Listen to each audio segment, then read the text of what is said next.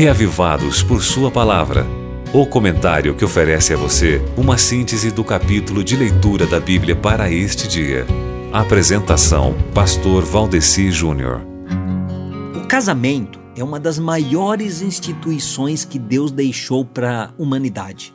E quando falo de casamento, eu estou falando da união de um homem e uma mulher num compromisso monogâmico e vitalício.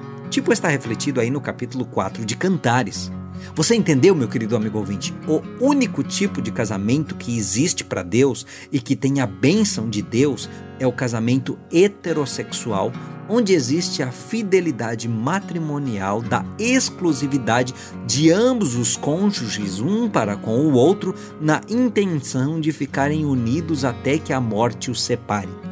Aí na leitura de hoje, você tem o esposo exaltando a beleza da mulher mostrando o amor dele por ela e ela, com reciprocidade, ansiosa por ser aceita por ele.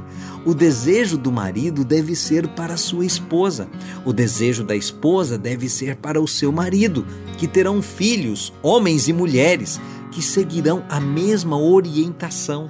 Isso é família, esse é o plano de Deus. As demais interrupções deste ciclo de vida, como por exemplo o divórcio, a viuvez e alguma outra coisa assim, são consequências do pecado que existe no mundo.